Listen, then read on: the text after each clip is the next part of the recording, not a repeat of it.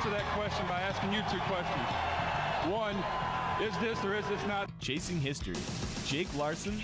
I needed to find this Chaka Khan song. I couldn't think of the name of it, and so I had to stop in the middle of the sidewalk. And two-time Nebraska walk-on tryout participant Colton Stone. I'm putting a 12-6 that only has a 12 right at the batter's head. Yes, it is. Two, do I or do I not currently have a pulse? Yes, I do. Let's play football. Good morning, beautiful people. 10 a.m. on a Friday. You know what that means? It's Chasing History time. Chasing History on 90.3 KRNU Lincoln. I'm Colton Stone alongside, as always, Jake Larson. Jake, it's number 25, man. It's an anniversary. It's our 25th annual show of us wondering how we're still on the air. I've been How are you? that for like 24 episodes. Well, 25 straight now. Huh? It's pretty impressive. How are you? Speaking of that, our gorilla advertisement is still up too. Yeah, Much like us, it is surprisingly still there. Been there. around for more than a week. uh, you know, I'm doing okay uh, You're here. somehow. Depends on who you ask. Yeah. So yeah, a little conspiracy theory for me, and I have one for you too. But I want you to start off just so we can get the show. You know, it's a spooky You- time of the year. You just It's want me to be done with it because you don't believe it. That's I, what it is. I want to prove you wrong because you are wrong. I am not wrong. Anyways, the Boston Red Sox, there's a conspiracy theory that every time the logo for the World Series has two pennants, one representing the AL and one representing the NL, the Red Sox win the World Series. 2004, 2007, 2013, and 2018. Now, I was also trying to find extra information to see if like I could really back it up. Uh, at least two of the years they beat the Yankees and ended up going to the World Series. One of them they beat the Indians and they beat the Angels, and I don't know what the other one was. There's no correlation. And two times they beat the St. Louis Cardinals. Oh, okay. Yeah, so prove me wrong, Jake. Um, well, yeah, there's 2015 that could arguably be two flags. And It's- this year could ugh. arguably be two banners with uh, a color on each different side because it depends on the angle that the flag is waving. Banners at. don't come to a point, Jake. Yes, but it could be the angle at which the top of the flag is going at. Like, if you see like the curve, that could be that that's actually a flag or a banner of a pennant. Come on, No, I don't think you're I right. I think you're wrong. No, you're just not right. All right. Well, here's a theory that is correct. 2015. Hold on. 2015. No, we did. We went over this yesterday. that Yes. is very Well, clearly a banner. No, it's not. It's also the same right, color. For those of all zero of you listening live, um, if you could look up the World Series logos and tell me which one is a banner and which one is a flag between the 2018 and the 2015 World Series logos, let me know because I believe that there's a chance that both could either be banners or both could be flags. In which, in either case, Colton is wrong. I am right, as per. I'm usual. just saying that I'm right. That's all. Well, you haven't been right ever, so I think no. That was a little harsh, but also. Well, I'm right true. about this. So All right. Uh, here's my theory: Canadian football is played on the same size field as the NFL. Yeah, the layout's different, proportions of the end zones and stuff are different, but it's played on the same size field. The players are just smaller. now, what about the people that are going to say NFL players have played in the CFL and vice versa? They had to switch positions. They had to go from defensive tackle to like safety. Like, I mean, strong safety to be fair. But I was like looking at these heights, like one of the greatest dual threat quarterbacks in Canadian football history. Quarterback, five ten. Multiple every about every cornerback I'm looking at has a height of five seven or five eight. Like, I mean, come on. I just think you're wrong. That's all. No. That's it. You know who was wrong? Whoever loaned the Las Vegas posse and whoever thought that moving the CFL to the United States was a good idea. That they they were wrong. I mean, like, there's no. That I think we can agree on. All right, thank you. Yes, um, we're actually going to talk about this now because why not? Coming up soon is the Grey Cup playoffs, which the Grey Cup itself annoys me so Phenomenal. much. It annoys me so much because of how Canadian it is. Like it's the most Canadian thing. Like it is What Like- about it? like it's so Canadian. Like it'll be like, "Oh, welcome to Olympic Stadium. Our halftime show is a reunion of the Barenaked Ladies because people about the, uh, care about that in Canada." Like I mean, they're a good band, but like, And they're Canadian. but they're Canadian, and that's like their legends up there. Yeah. And it's like, all right, You know who did it? You know who did it last year? who? Shania Twain. Jeez. She's Canadian. Well, yeah. She's successful. Well, yeah. It was a successful Canadian halftime show. It's just like they just might as well just like. She was also on, like, the halftime sled. show might as well be hockey night in Canada for like however long their halftime is. Like, just saying, just saying. It's the same amount of halftime, but the people are smaller. Yeah. I bet. I bet you that the Barenaked Ladies could play like defensive line in Canadian football because they're like they seem to be normal sized people. I- don't know if you last time you see them, but they seem to be normal sized. I'm sure they would that would translate well uh, to Canadian football. Uh, I found an article from 2017 about the history of baseball, history of truly absurd and possibly true baseball conspiracy theories. Let's get to that later. Okay, I'll save it up. But as I mentioned, the Grey Cup um, race is going on right now, and season is coming to an end. So I think it's time to bring up something just really, really bad, and that is 25 years ago, almost exactly, the Canadian football decided to expand to America to extend their market Naturally, and it was the worst idea ever. Like it was bad. They had tried a couple times doing uh, uh, preseason and games in uh, Canadian football in uh, U.S. before. It was like it was all right. I mean, I think the high. I have a list actually right here now that I mentioned that. The highest attended one of these games was 28,000 at Husky Stadium between the BC Lions and the Saskatchewan Roughriders. 28,000. 28,000. That's pretty good. 1961. That's all right. That's more than the Chargers get today. Oh, yeah. Unless um unless a good away team shows up. No, they Unless can only, away- they can only away- fit 27,000. and they still can't fill it up. And they still can't fill it up. They're gonna move back to San Diego. I Like, think the NFL is going to make them, but yes. Here, oh, here's another thing that I just love sarcastically, or ironically, as the kids say, about Canadian football. There are two teams called the Rough Riders, if you were not aware. Wait, there's two of them? There's a the Ottawa Rough Riders. There's a space, and there's the Saskatchewan Rough Riders, which Rough is Riders. just one word. One word. They- They play in the same league. Like, wouldn't someone at some point like, all right, Ottawa, let's be the Capitals, or the oh wait, they already have the Center. Let's be the Capitals. Like, okay. Like, no. Politicians.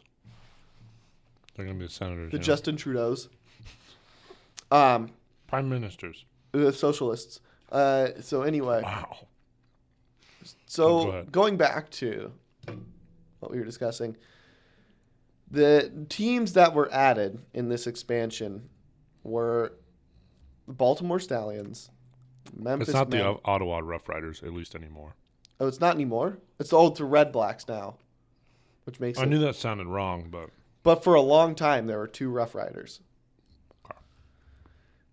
Anyway, sorry. Baltimore Stallions, Memphis Mad Dogs, Birmingham Barracudas, Sh- um, Shreveport is that that's how it's pronounced, right? I think I haven't heard it's- Shreveport? Yeah. Shreveport, where uh, Nebraska was killed by Eli Manning.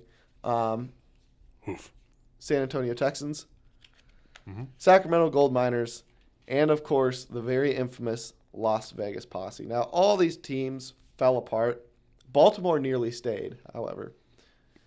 But so part of the problem that we start off with is Canadian football because Canadian summers aren't extreme.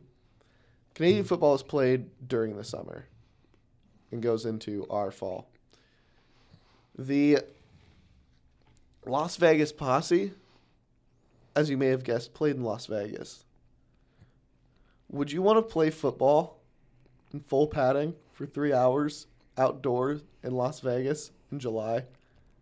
Ask the Raiders. No. so all these teams okay, so these teams all moved around 1993 and all of them had left by 19 after the 1995 season. So that's not it's not a great start.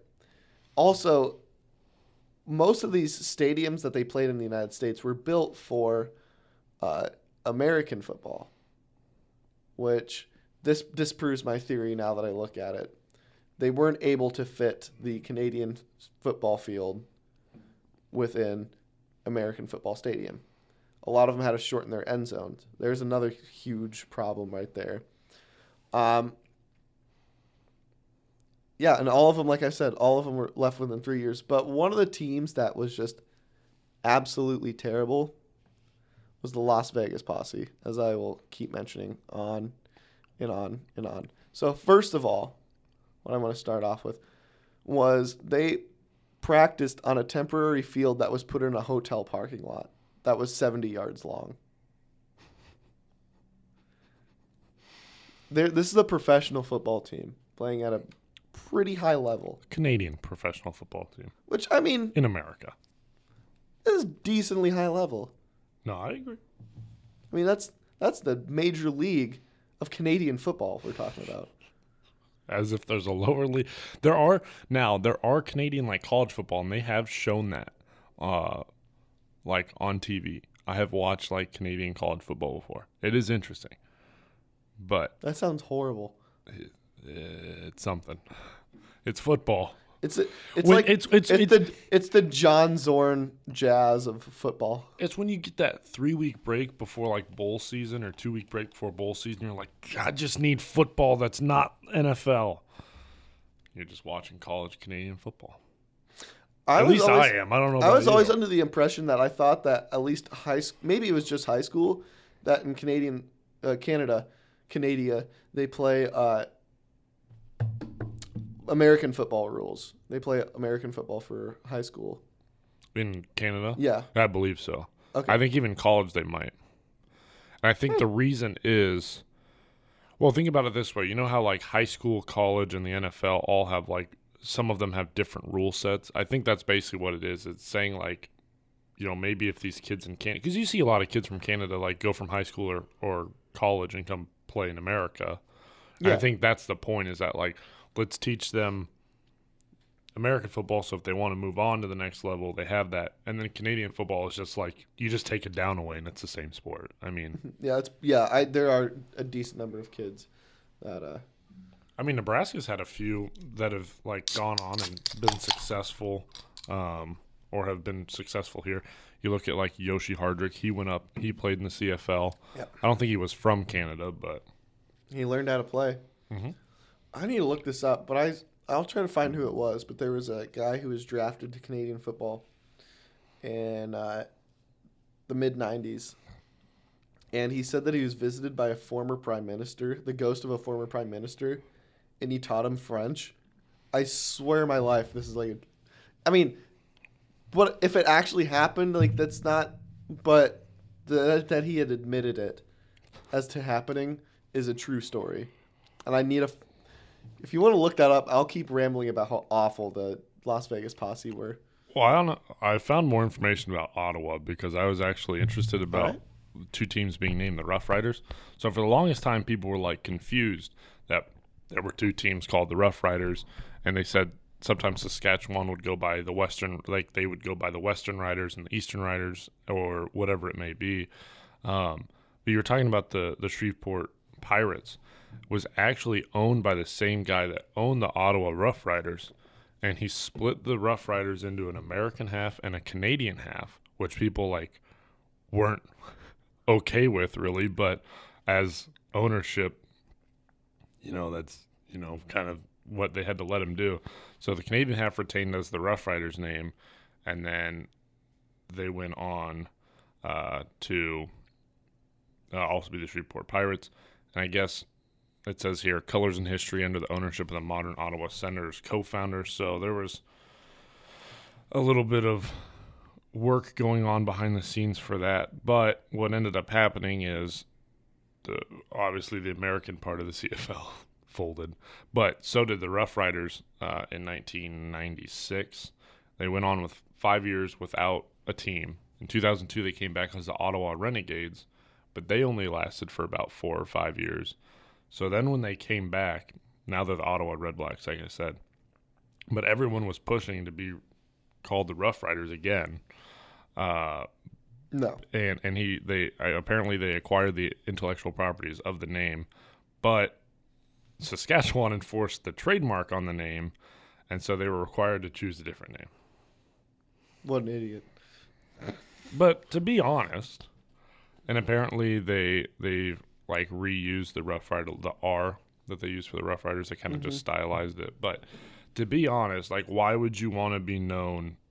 As, it was like, oh, we have the Rough Riders, and I guess we have the Rough Riders. Like I. Yeah, I don't know why you would want to go back to it, especially if that But team there's other- folded. This like reminds me of how I'd have to keep Miami and Seattle and baseball separated back when I couldn't read and I thought the Marlins and the Mariners had the same name. Yeah, I'll meet you out there, Jake. You've only got to do 40 minutes by yourself. Don't worry. All right. I talk to myself for more than 40 minutes at a time, so this should be pretty easy. Yeah, I'm not surprised. I know. Nor nor is anyone. All right. So, back to the Las Vegas posse Right. playing outdoor in Las Vegas. So they had a 70-yard practice field that was used in a hotel parking lot. So practices were ran from 8 to 12:30 a.m. to p.m. because the heat was too much for players and um, coaches would go shirtless and barefoot and they would wear thigh-high shorts because it was so hot out. And so, not including that, you had. I'm just, I'm just reading this, and it's just like, how did anyone think this was going to work? And not only that, but there's quotes about how it's like, there's no way this will fail. And then it, it totally did. So, practice ends at twelve thirty. Where would and a lot of times one of at the end of one of those twelve thirty practices with you know the rest of the day to yourself, you're like, all right, what am I gonna do? Oh, I got my paycheck. Let's let's put it into the casino. And a lot of guys would lose their paycheck the day of through gambling. Which is so gonna happen to the Raiders. Like you like Yeah. I mean, Especially with all the legalization of like sports gambling in America. Yeah.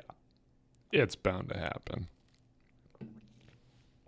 and it was just they finished with a record of I think it was five in thirteen, which isn't good at all.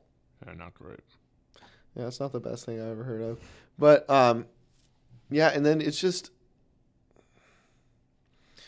this is so dumb. This is just the dumbest thing I've ever seen. Their final, so their kickoff at their own stadium, like their first game ever, the kickoff temperature was 104 degrees Fahrenheit. 104. 104 Fahrenheit. I've I've been in a handful of those before and they're not fun. And I wasn't playing professional football. I was just playing football. You're just playing old fashioned foosball. Yeah. Um, and then at that game, actually, the Rough Riders, or excuse me, the Rough Riders lost to the Las Vegas Posse. The Saskatchewan Rough Riders, excuse me, lost 32 to. Or they Posse beat. Oh, I do not like Canadian football. Posse beat the Rough Riders 32 to 22, but that was all overshadowed by an international incident that happened at the stadium that day. Colton, Could you play the audio for us? Yeah, let me make sure my computer's not on mute. You ready? Yes, I am. And we're all good to go. Oh, Canada, our home and native land, true patriot love in all thy sons command. With growing It sounds like a gospel. hearts we I hope you know what see thee the actual national anthem sounds like. The Right? Yeah. and Not this. strong and free. From far and wide, O Canada, we stand on guard for thee. We couldn't even find a real Canadian to sing it, could they? far I'll get to it. and wide, O Canada, Let's just let this break we stand on guard for thee. God keep our land glorious and All right, I can't do this anymore. Stop it. Stop it. okay. Oof. that is. All right. So I don't, that. even, I don't even know what to say about that. All right. So. Wow. All right. So at least the posse beat the Rough Riders that day. But what happened was Chalk one up for America. singer Dennis uh, Las Vegas singer Dennis Casey Park, which look at the beginning because I think he goes by a pseudonym. Uh, Greg Bartholomew. I think. Greg Bartholomew, Or yes, Gary he went Bartholomew, under the- one of two. He went under the Bartholomew pseudonym. Um, and he was hired to sing the national anthem in uh, Canada. And those of you who haven't heard the Canadian national anthem, it doesn't sound like that at all. Like, at all. He sang most of it like "Oh Christmas Tree." it's just, oh my goodness! If you want to hear what it actually sounds All right, yeah, give him a little, give him a couple, eight bars or something. I'll sing it. It's going to give me the lyrics. Is this performed by Nickelback? I think this might just be instrumental. No, I actually I know.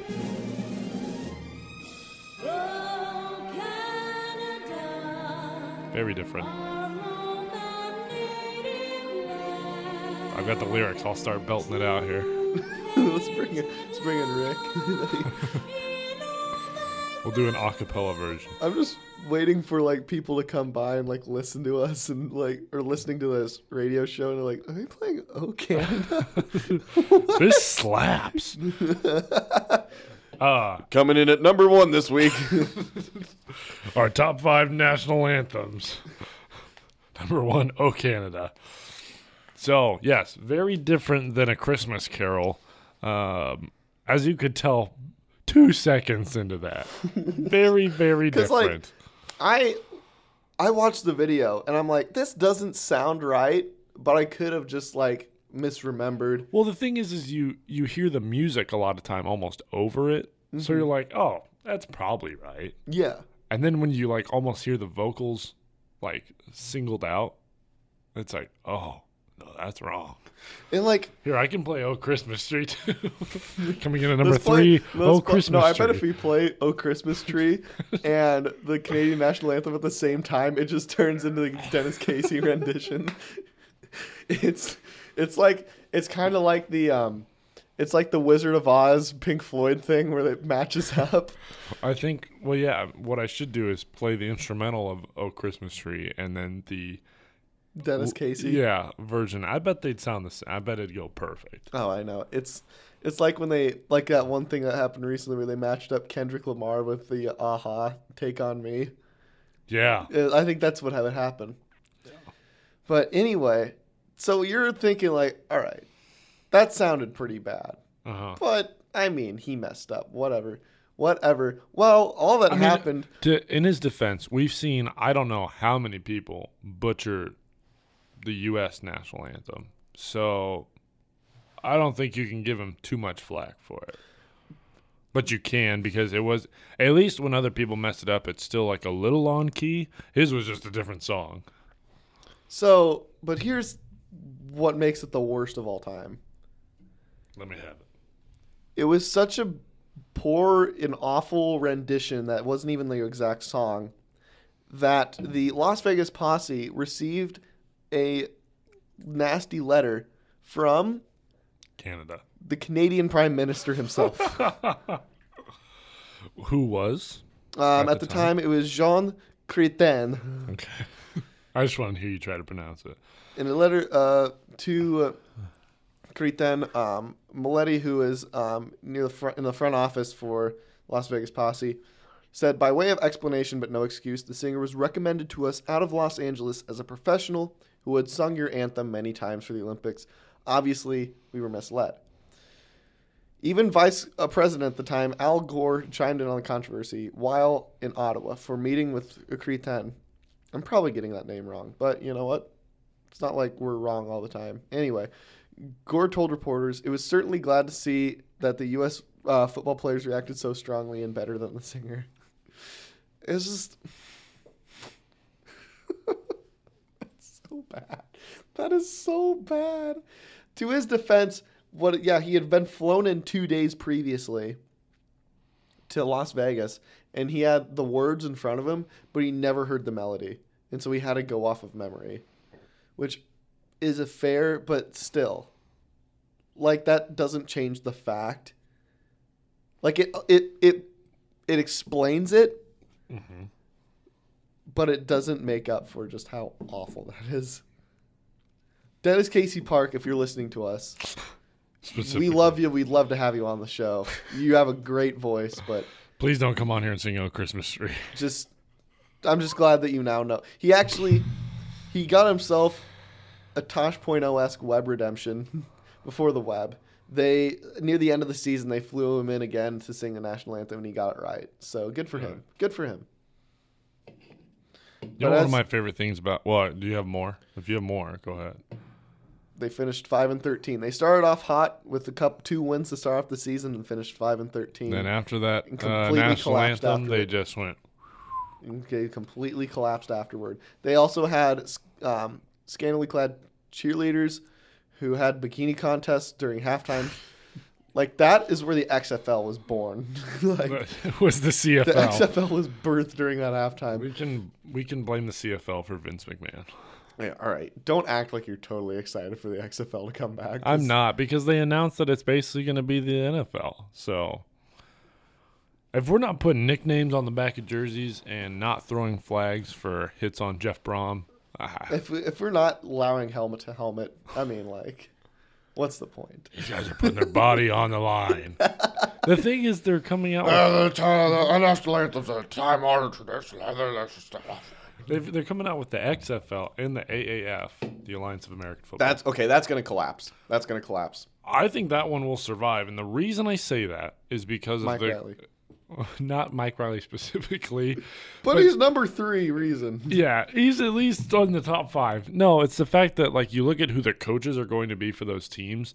It's going to serve as a de- almost a developmental league, um, very similar to like what the NFL or the uh, NBA is doing. Now, will it catch fire? I don't necessarily think so because the tough part is that kids aren't going to go from high school to the AAF and then to the NFL. The, the, the- exposure is not the same. The but problem is they haven't tried. They have tried this approach before and it has not worked. Remember the um. but putting it the- in the spring, remember the fall experimental football league with the Omaha Mammoths a couple years ago.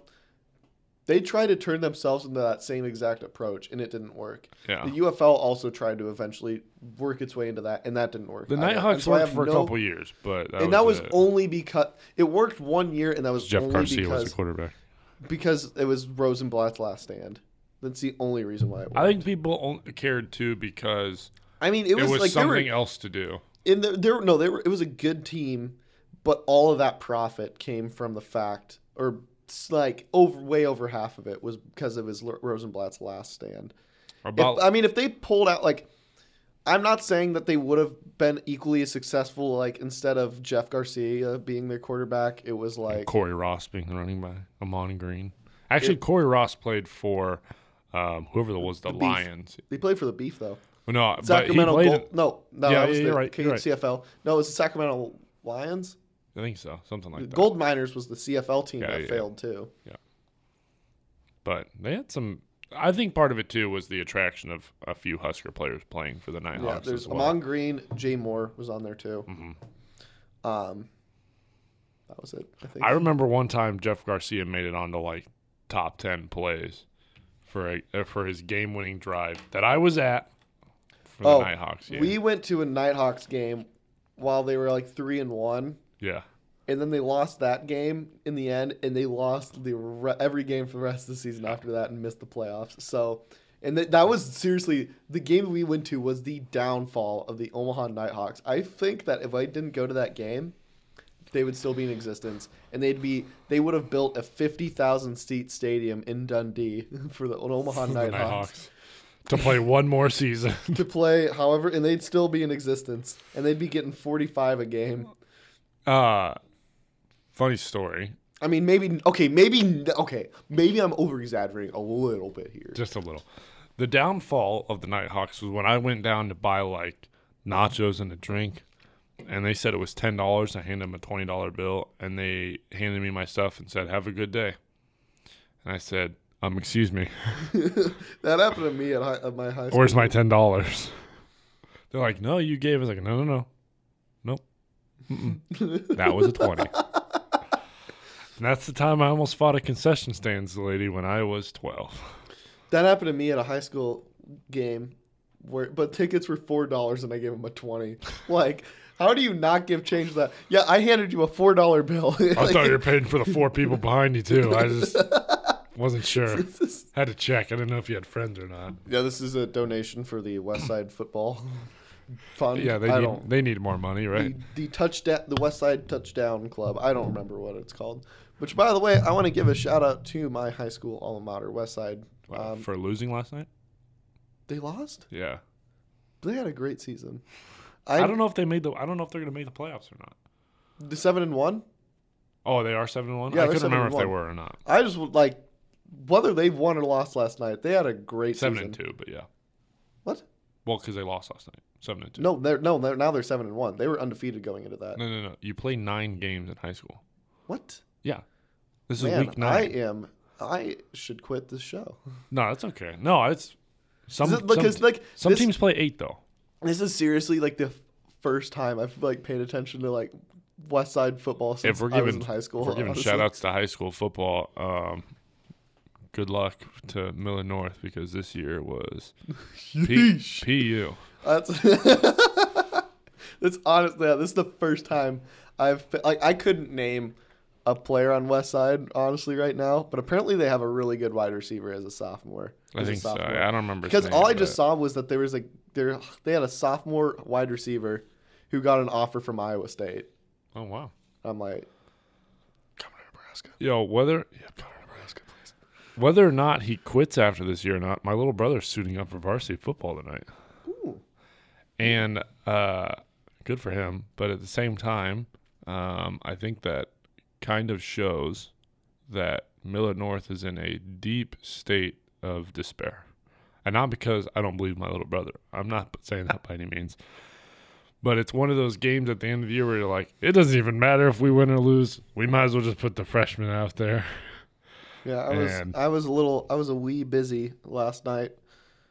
You know, doing stuff such as preparing for this show, and to I, be fair though, so Westside led 13 to 12 and Exactly. they got they got beat on a safety. I know, and that's what I'm seeing right now. Yeah. And I'm like, It was it was well it was crazy because we had a, a reporter there and he kept calling in with like score updates and it'd be like oh you know it's 9 to 6 oh now it's 13 to 9 and it's just like now it's 13 to 12 now and it's 14 like, to 13 and you're It's like, scorigami.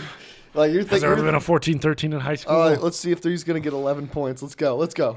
Bet who's gonna get 11 first? The the best score of the year so far for high school Scorigami football. or just high scoring? no, just best score of the year for high school. Well, was that Thomas Jefferson game that we talked about a while back? But That was wild. there was a game. on That, one- that was truly basketball on grass. Yeah, that was. I think I think both teams were in on it. They were like, let's just see if we can break this record.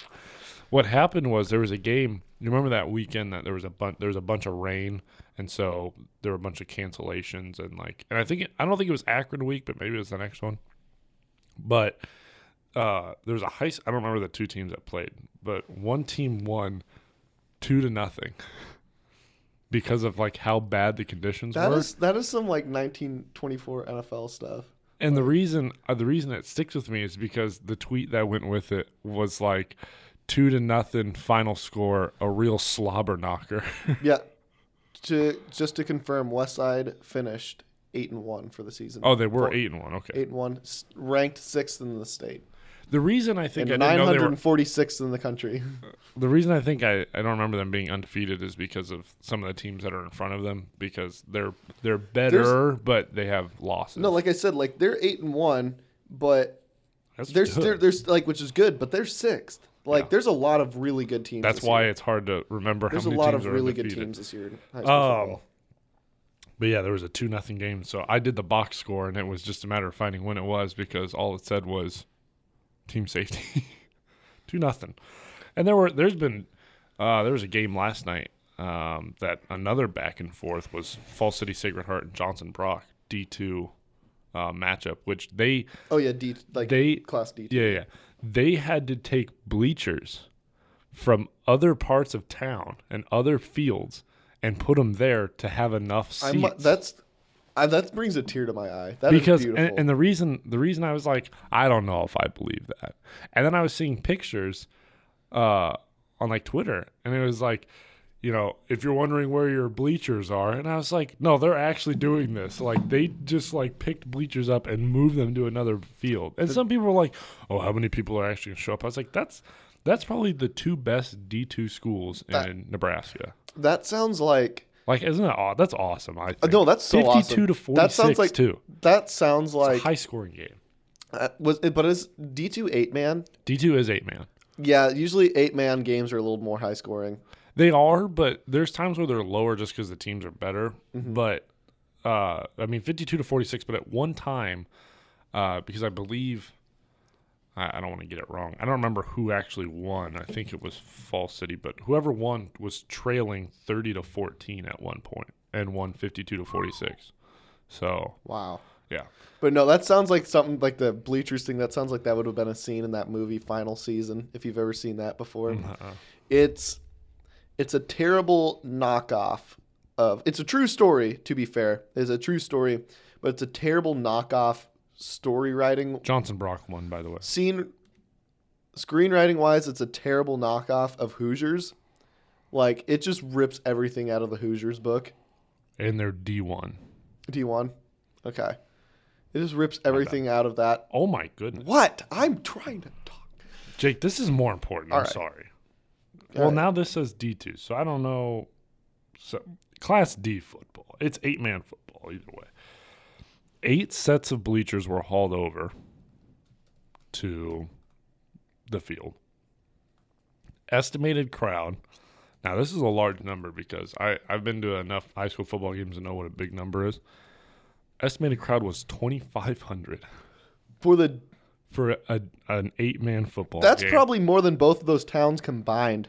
Yeah, yeah, John between Johnson, Nebraska, and Falls City. Well, Falls City has two high schools though, so they might be a little bit. But yes, like twenty five hundred people. That might be both all of the town of both. That could be a D two record for a regular season game. D two or D one, whichever one it is. But the thing too with it is, I mean, it was so it's it's for like the district title, or that's what you know. Essentially, it was for. It was a meaningful game, but at the same time, twenty five hundred people. There was a game between Pius and um, oh, who they play. It was Pius and Lincoln High.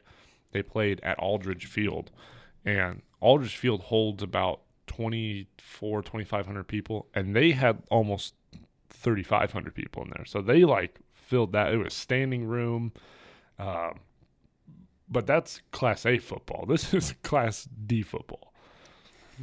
So, I knew, yeah, it I was like, a big deal. yeah, because Class A like West Side Stadium holds like five thousand, I think. Yeah, and, and Buell for Millard does too. Yeah, something like that. Yeah, Yeah. So, yeah, like, yeah, that's for But all. That's, 2,500 that's for all Millard schools, right? Yes. So Millard it's at Millard South, But it- all the- all Millard schools play there. Uh, that sounds confusing. but yeah. All right. So my favorite thing about the CFL is Oh man, we are such an awful show. is that they anyway, they play 18 games yeah, and the cross the crossover. So you do you know the crossover rule?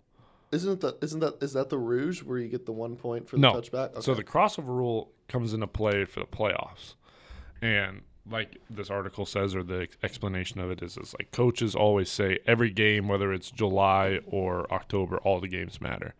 So the crossover, because the way I don't know if you know how the playoffs work, but it's it's a 16 playoff, mm-hmm. or no, yes, it's a s- 16 playoff, but it's the top ranked teams get a bye the first week, right into the final.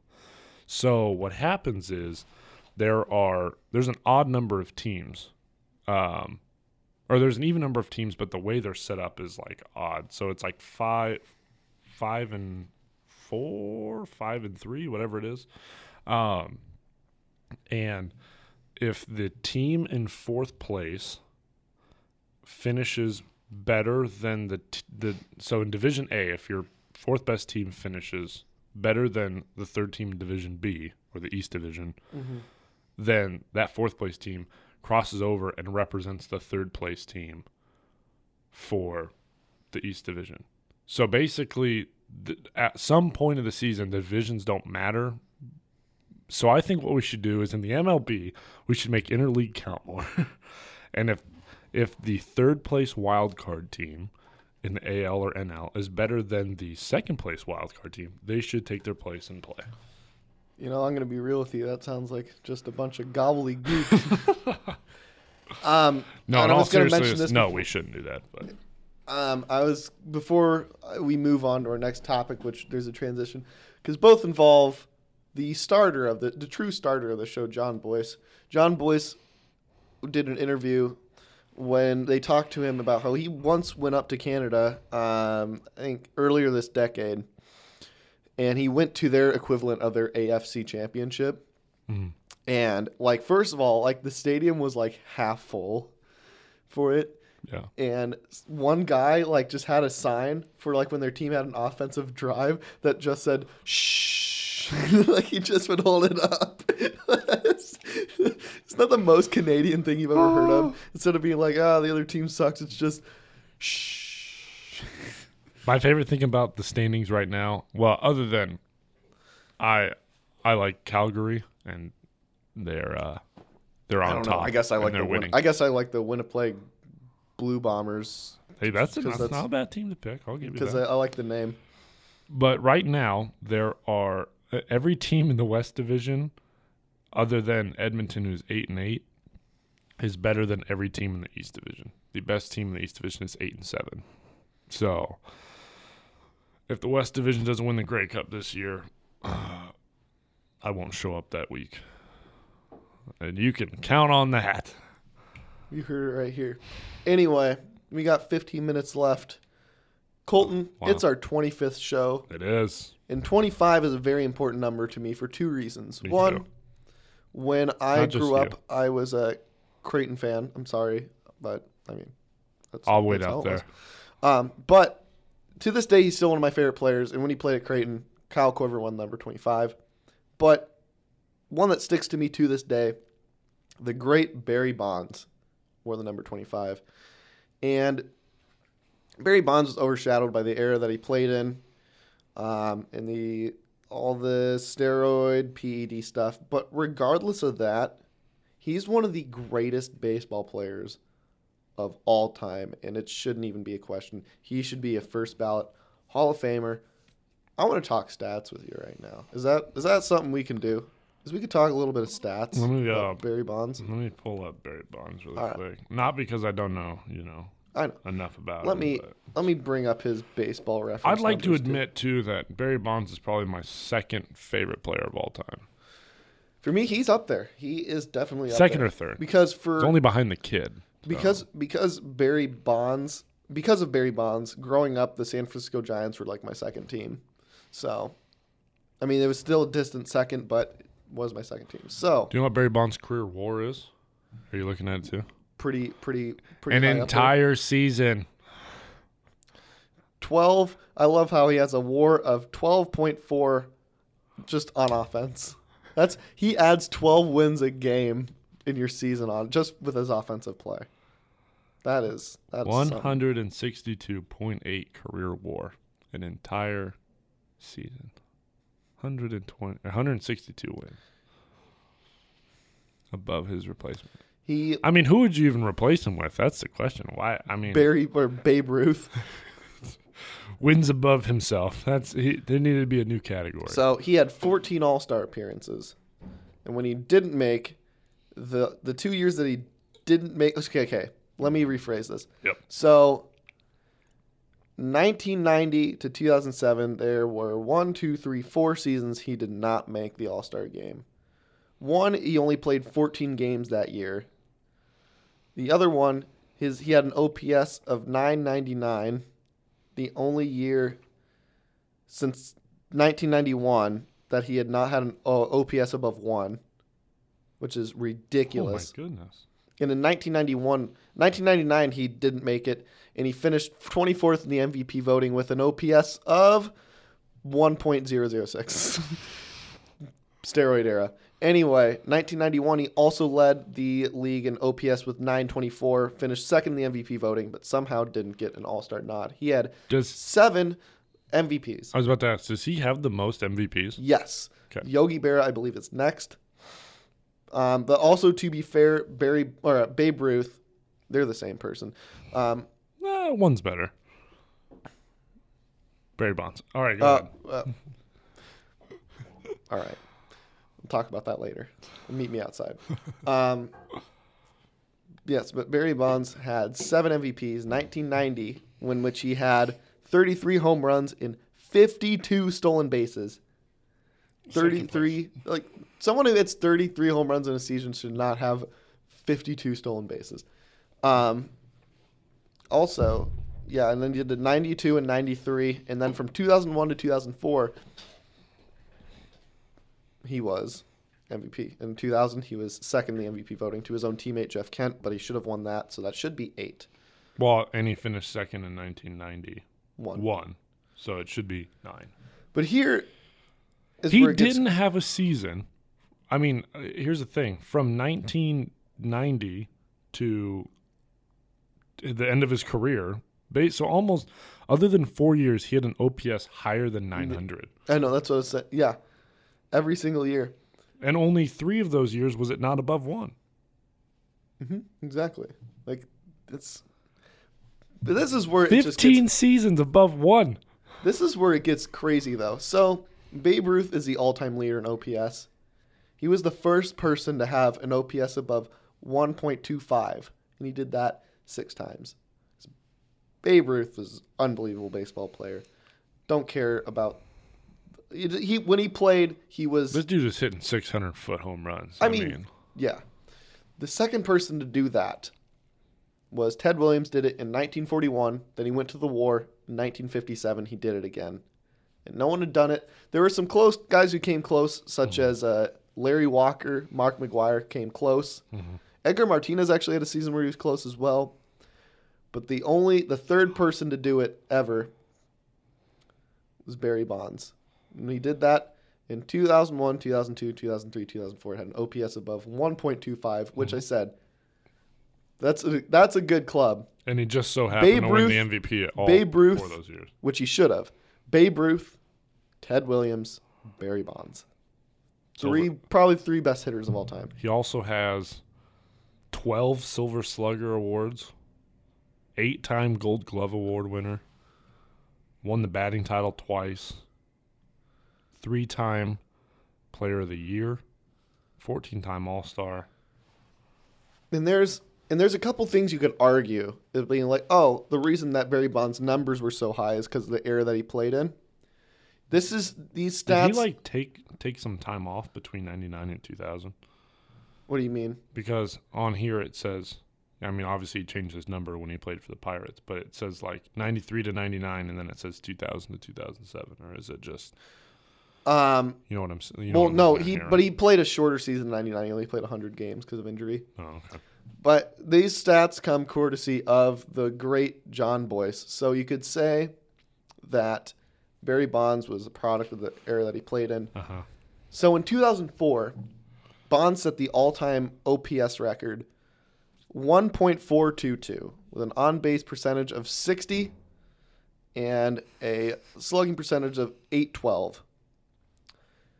He was in first place. In second place was Todd Helton with 1.088. So, of guys with I think it's 500 plate appearances that season, the difference between number one Barry Bonds to number two Todd Helton was as great as Todd Helton to last place at 161 Craig Counsell in OPS. The difference between one and two is almost as great as the difference between two in last. Like that's how dominant he was. Mhm. So I was gonna go through um, an exper- or the experiment that Jon Bois did, in which what if Barry Bonds never swung his bat that entire season? So he did the calculations and he did it by because Retrosheet is a complete database on everything baseball ever.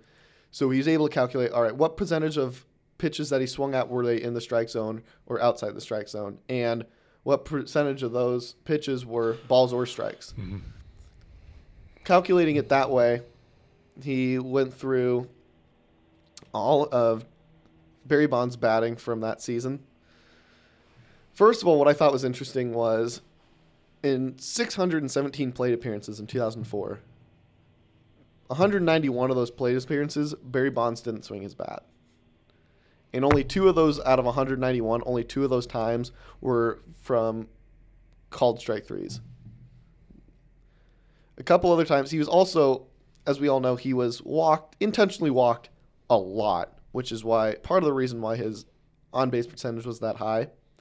And it's really interesting because you always think that an intentional walk is always like, all right, he comes up to the plate, intentionally walk him, whatever. But there's a lot of at bats that season. Like one of them right here was so the guy throws a ball. The next pitch, Barry Bonds fouls it off. Then the next two pitches are balls. And then the pitcher just gives up and's like, you know what, we're intentionally walking him. And he threw the last pitch as a ball, like as an intentional ball to walk him, which I just think is funny. He's like, a lot, there's a lot of times in that season where players just gave up halfway through the at bat. Well, if you think about it, if you try to pitch around him, because you're not going to pitch to him, Mm-hmm. basically. If you try to pitch around him, at some point you're going to you're going to get down in the count unless he's swinging at everything. Mm-hmm. And so, if you're in like a three-one count, I mean, you know that Bonds is swinging away. Yeah. So you either are putting one down the middle for him, or you're throwing a ball. Mm, Yeah, That's exactly. uh, and neither. I mean, one scenario works better than the other, because when he got a little uh, juiced up, he wasn't stealing as many bases. But mm-hmm. And what I think is maybe the most interesting thing that so going through this calculation, check out the video online if you haven't. Jon Bois, what if Barry Bonds didn't have a bat? Hmm. So his uh, on base percentage that year was 609. If he didn't have a bat, and according to his calculation, which Jon Bois says he thinks he's done everything right, but he just doesn't believe the result, his OPS would have been 608. That is how unbelievably dominant he was. And my other favorite thing about Barry Bonds was one time he was intentionally walked with the bases loaded on automatic run. And people are like, oh, that couldn't get any worse. The thing is, though, that's one run compared to up to Four. four. yeah, However, Barry Bonds, 19 times in just in one season alone, 19 times was he walked with the bases empty. The most they can get out of that is just one run, a solo home run. right. And they still walk. and they him. just walk him anyway. yeah. That is how intimidating he was. Fear, as Jon Bois put it, fear was Barry Bonds' bat. And I think that's the best way to put it. Well, and and I've told that to people before, and they're like, "Well, no, if he didn't have a bat, they actually would have like tried to strike him out." I was like, "Well, yes, But, but that's the, thing is the pitchers don't know it in the argument. Yeah. Like that's the argument is pitchers don't know. It's that I, I think what the argument is that he does have a bat. He's just not going to use it. He stands up. Mm-hmm. there holding a bat. Um, couple other things about Barry Bonds uh, to go off of leads with walks. We mentioned that 2,558 times as he walked. Oh, it's, yeah, it's ridiculous. It's leads with intentional walks 688 times in his career was he walked intentionally most home runs i think the most interesting thing about his home runs is only eight times. Now he hit 762 eight seasons of 22 seasons. Did he not hit 30 or more home runs? Four of them were his first four years in the league. Three of them were his last three years in the league, which he was 40, 41, and 42. And one of them was his one, two, three, four, was his, sorry, was his sixth season. So it's just kind of a middle of the road. That means every other time he hit at least 30 home runs. And anytime he hit 30, he hit more than 30. So wow. Also, 14 times he hit 30 or more home runs. I'm going to mention this one last about thing two too. and a half minutes. Yep. Go ahead. Um, this is pretty quick, but most people know him as a power hitter, but he was a good base stealer. Very, very good base stealer. Especially early in his career. career. Um, Bill James, um, my my the man I worship, the creator of essentially the creator of sabermetrics, has a statistic called the power and speed number, and there's some other elements, but mainly it's just home runs divided by stolen bases and some other stuff thrown in. Anyway, all-time leader in the power speed number to calculate base running and hitting power. Barry Bonds is the all-time leader. So, along with his bat, he had some wheels on him too for most of his career. Only had nine postseason home runs, but teams he played for didn't make the postseason very often. Yep. He only played. He only played in nine postseason series. And a lot of those were with the Pirates early in his career before he was Uh, as much of a star as he is. Yeah, three with the Pirates, later. six with the Giants. But he only seven seven times did they make the playoffs. Nine series play in. With a minute and a half, I just wanted to roll through a couple of these really quick. We don't have to like go into them. Conspiracy theories about baseball. Orioles cancel a game for lightning lighting Prove that malfunction. Prove that wrong. Well, they did. They they Yeah. but to save Cal Ripken Jr.'s streak, MLB and player union players union collude to prevent the Expos from winning the '94 World Series. uh, I mean, don't know. Uh, Barry Bonds blacklisted. Yeah, The I I don't think that's a conspiracy. It's that's just, true. Uh, Derek Jeter's rigged career-ending walk-off. Yeah. Could see See that. Um, all right, make sure we have some tunes going here. All right. Pete Rose had an agreement in place to be reinstated. The Pine Tar incident. Maybe. Indians Impossible. I don't know what this one is. Uh, Jon Lester lubes up for the World Series. That was 2013. Uh, and there's a few more. Apple Watch Gate, Yadier Molina's Velcro, um, so on and so forth. But sometime maybe we'll get into them. Jake, Next 21 week. seconds. All right. Shout out to Rolly. Shout out to Mustache Man. Shout out to Sideshow. Shout out to Pot Roast. Shout out to Rolly. Shout out to Whirly. Um, I probably named one of them right. twice. All right. And shout out to Little Moms. Keeping it high and tight. Colton, what do you have to say? Shout out to Keith. Thanks for listening. Thanks for Absolutely. keeping us a listener base of one. We'll catch you guys next week on Friday, Chasing History at 10 a.m. Thanks.